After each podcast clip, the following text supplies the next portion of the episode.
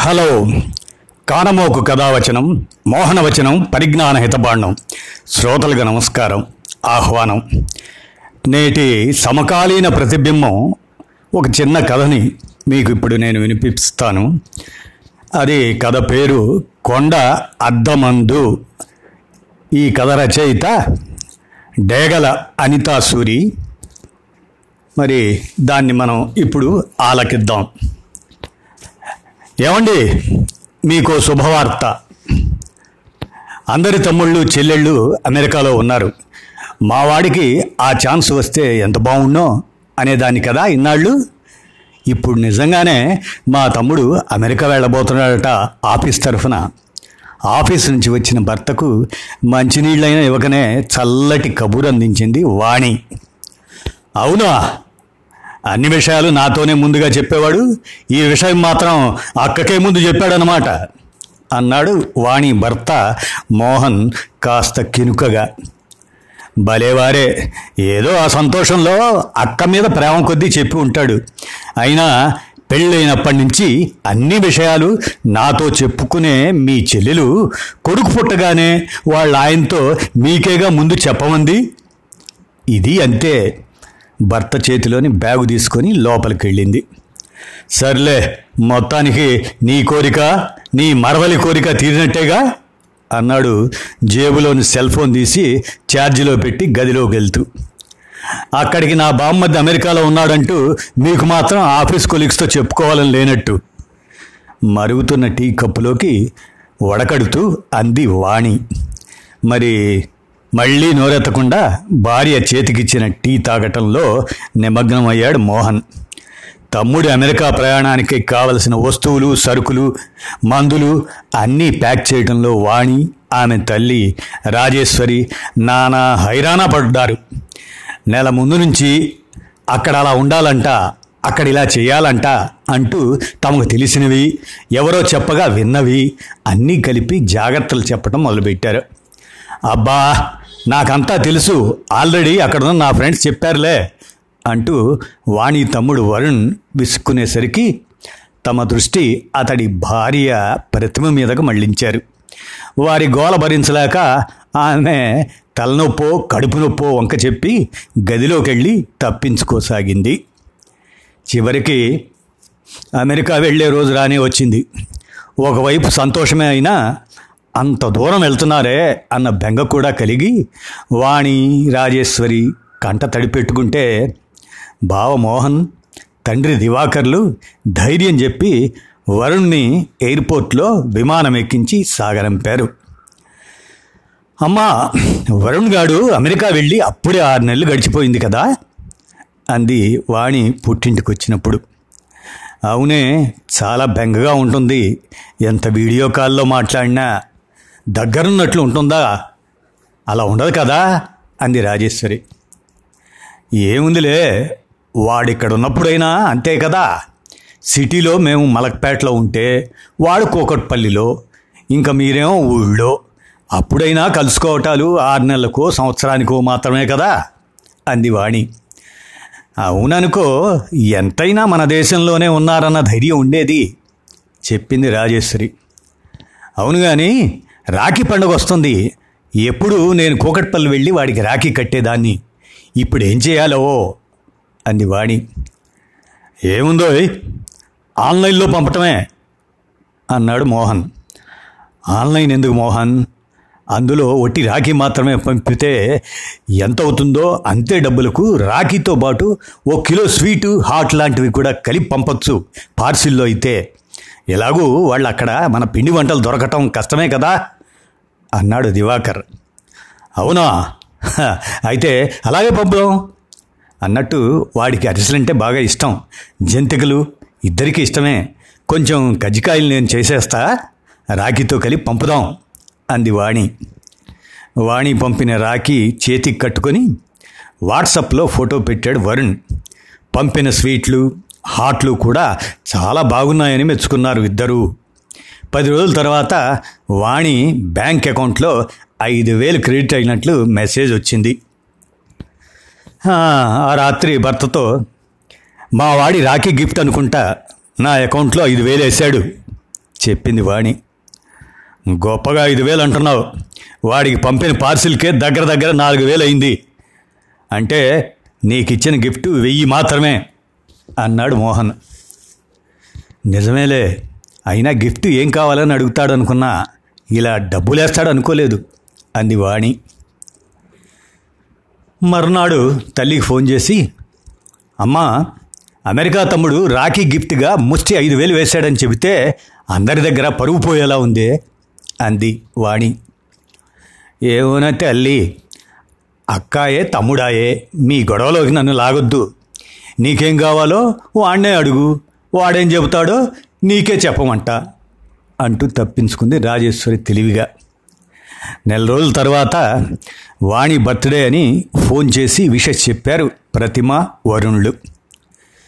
ఉట్టి విషస్సేనా అమెరికా నుంచి మీ తమ్ముడేం పంపాడని మీ బావతో సహా మా అత్తగారి తరఫు వాళ్ళు స్నేహితులు అంతా అడుగుతున్నారా?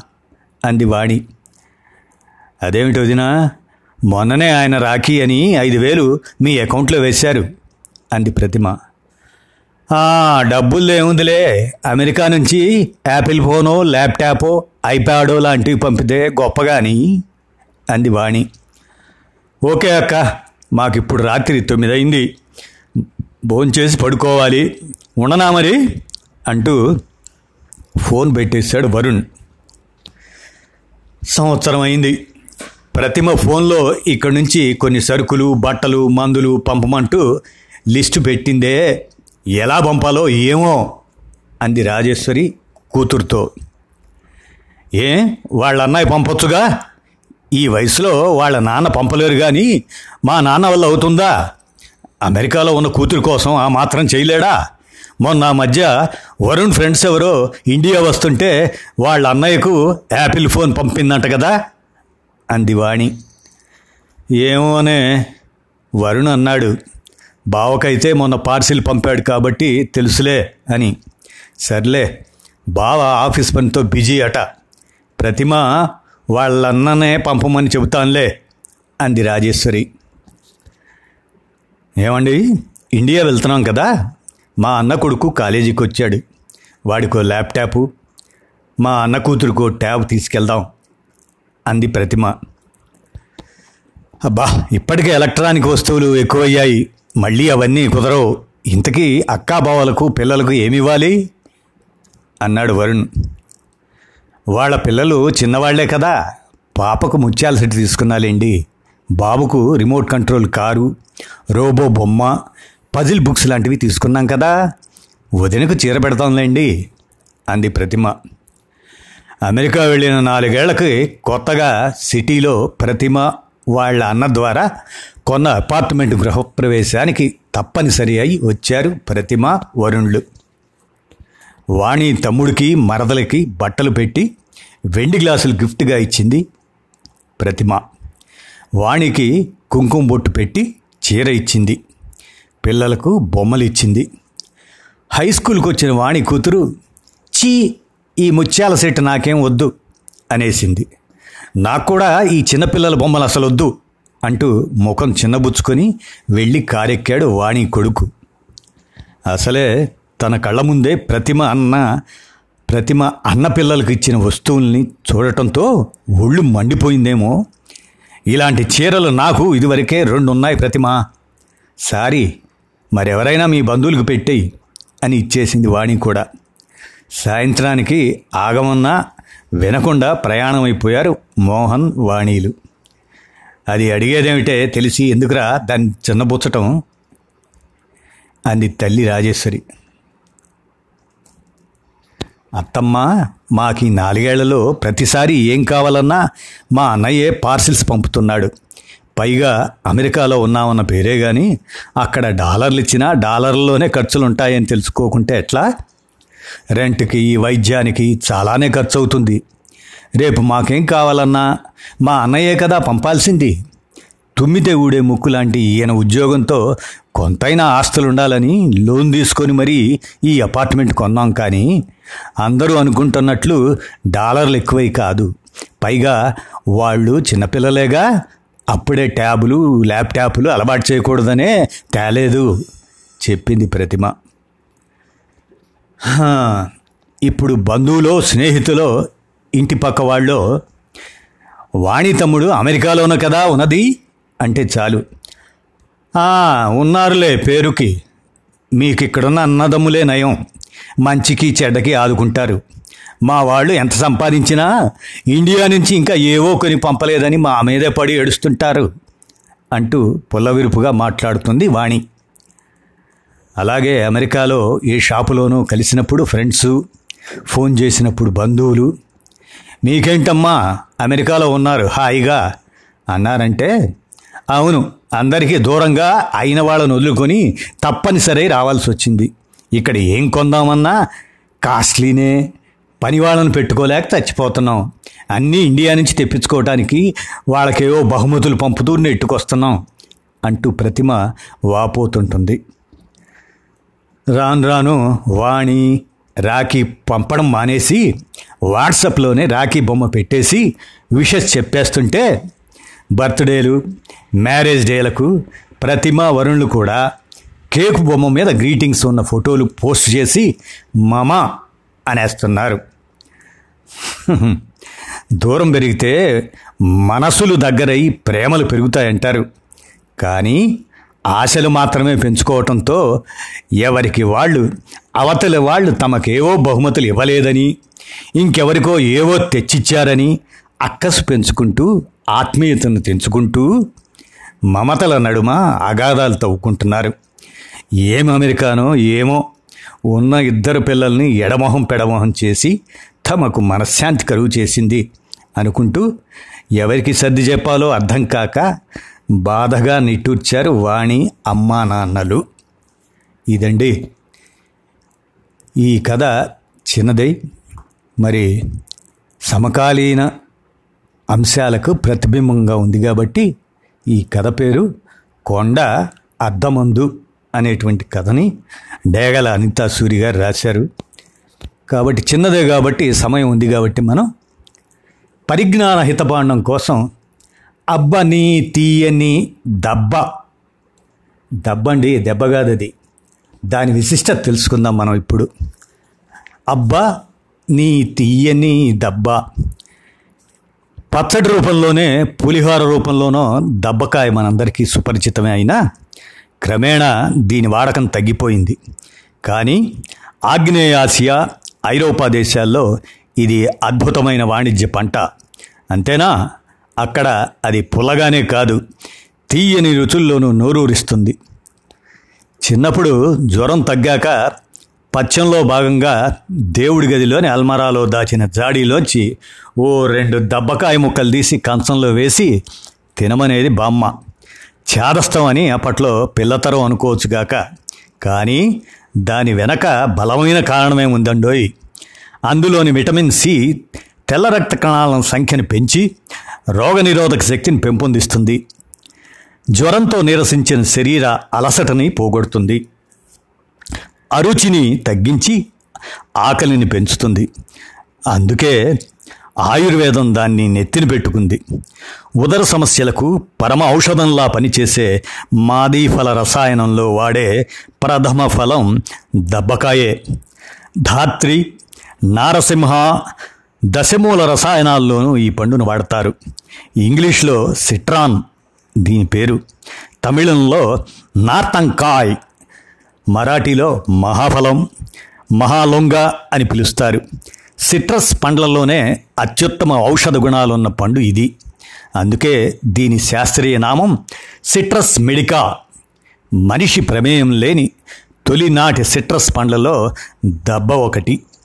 నేడు మనం చూస్తున్న నిమ్మ కమల బత్తాయి ఇటువంటి ఎన్నో సిట్రస్ జాతులు దీని నుంచి పుట్టుకొచ్చినవే. ఇతర సిట్రస్ పండ్లతో పోలిస్తే గుజ్జు కన్నా తెల్లని నార అదే పీచు భాగం ఎక్కువగా ఉండటం దెబ్బకి ఉన్న మరో ప్రత్యేకత. అందుకే దీన్ని అచ్చ తెలుగులో నార దబ్బకాయ అంటారు. ఈ పండులో తొక్క తెల్లని పీచు గుజ్జు అన్ని ఔషధాలే తినదగ్గవే. ఒకలాంటి వగరు పులుపు కలగలిపిన రుచితో ఉండే దబ్బ రకమే మనకు తెలుసు కానీ ఇందులో ఇంకా చాలానే ఉన్నాయి. క్యాప్సికాన్ డయామాంటే ఎట్రాగ్ ఫింగర్డ్ సిట్రాన్ అదే బుద్ధాస్ హ్యాండ్ అని కూడా అంటారు. ఇలాంటి రకాల్ని ఆగ్నేయాసియా ఐరోపా అమెరికా దేశాల్లో పండిస్తున్నారు. క్యాప్సికాన్ రకమైతే ఈ పండుని కొయ్యకుండా చెట్టుకే ఉంచేస్తే కొమ్మ మోయలేనంత భారీగా నాలుగైదు కిలోల వరకు పెరుగుతుంది. బుద్ధాస్ హ్యాండ్లో గుజ్జే ఉండదు. మిగిలిన రకాల్లోని తెల్లని రెండు శాతమే ఎక్కువ. పైగా ఇవన్నీ తీయని రుచితో ఉంటాయి. వీటిని ముక్కలుగా కోసి ఎండబెట్టి కేకులు రొట్టెలు స్వీట్ల తయారీలో వాడుతుంటారు. పంచదార ద్రావణంలో ఉడికించి క్యాండిల్లాను తింటారు. జాములు సాసులు చేస్తారు ఈ దెబ్బతో. దెబ్బ స్వస్థలం భారతదేశమే. ఉత్తర భారత్లోని చిట్టగాంగ్ కాశీ సీతాకుండ్ ప్రాంతాల్లో బుద్ధాస్ హ్యాండ్తో పాటు పుల్లగా ఉండే బాజోరా గుజ్జులేని ఛాంగురా తీయని గుజ్జుతో భారీ సైజులోని మధాంక్రి మందపాటి తొక్కతో తీయగా ఉండే తురుంజ్ ఇటువంటి సిట్రాన్ రకాలు పండుతున్నాయి. పూర్వం సముద్ర ప్రయాణాల్లో తలెత్తే వికారానికి శ్వాసకోశ వ్యాధులకి పేగు సమస్యలకి దబ్బకాయే మందు. దీని రసాన్ని విషప్రయోగానికి విరుగుడుగాను వాడేవారు. డయేరియా డీసెంట్రీలకు తొక్కల్ని ఎండబెట్టి పొడి చేసి ఇస్తారు. C vitamin calcium iron beta carotene magnesium selenium vitamin B six వంటి పోషకాలతో పాటు పీచు ఇందులో ఎక్కువే. దబ్బకాయ తొక్కల్లోంచి సిట్రాల్ సిట్రిన్ వంటి పదార్థాలు రోగనిరోధక శక్తిని పెంచడంతో వాటితో పాటు హానికర వైరస్లు బ్యాక్టీరియాలతోనూ పోరాడతాయి. వీటిల్లోని యాంటీ ఆక్సిడెంట్లు తొక్కలోని లిమోనాయిళ్ళు క్యాన్సర్లను అడ్డుకుంటాయి. దబ్బ పండ్ల రసం గుండెకు మంచి టానిక్. ఇందులోని విటమిన్ సి పొటాషియంలు బీపీని నియంత్రిస్తాయి. ఈ కాయల్లోని యాంటీ ఇన్ఫ్లమేటరీ గుణాలు దీర్ఘకాలిక నొప్పుల్ని తగ్గిస్తాయి. ఈ పండు తింటే జీర్ణశక్తి పెరుగుతుంది. భోజన కుతూహలం అనే గ్రంథం ప్రకారం కొద్దిగా పక్వానికి వచ్చిన దబ్బకాయ వాత పిత్త కఫ మూడు దోషాలని తగ్గిస్తుందట. తొక్కతో సహా ఎండబెట్టి చప్పరిస్తే కఫ వాత దోషాలు నులి పురుగులు తగ్గుతాయట. బెల్లం జోడించిన పండ్ల రసం వేసవి తాపాన్ని తగ్గిస్తుంది. దగ్గు జలుబు ఆస్తమా అన్నిటికీ దబ్బకాయ దివ్య ఔషధం అందుకే మనకి చిన్నప్పుడు దొబ్బుదాం దబ్బకాయ పచ్చడి అనే ఒక నానుడి సామెతలాగా మనకు అంటుండేవాళ్ళు పిల్లలు. విన్నారుగా? అదన్నమాట. ధన్యవాదాలు.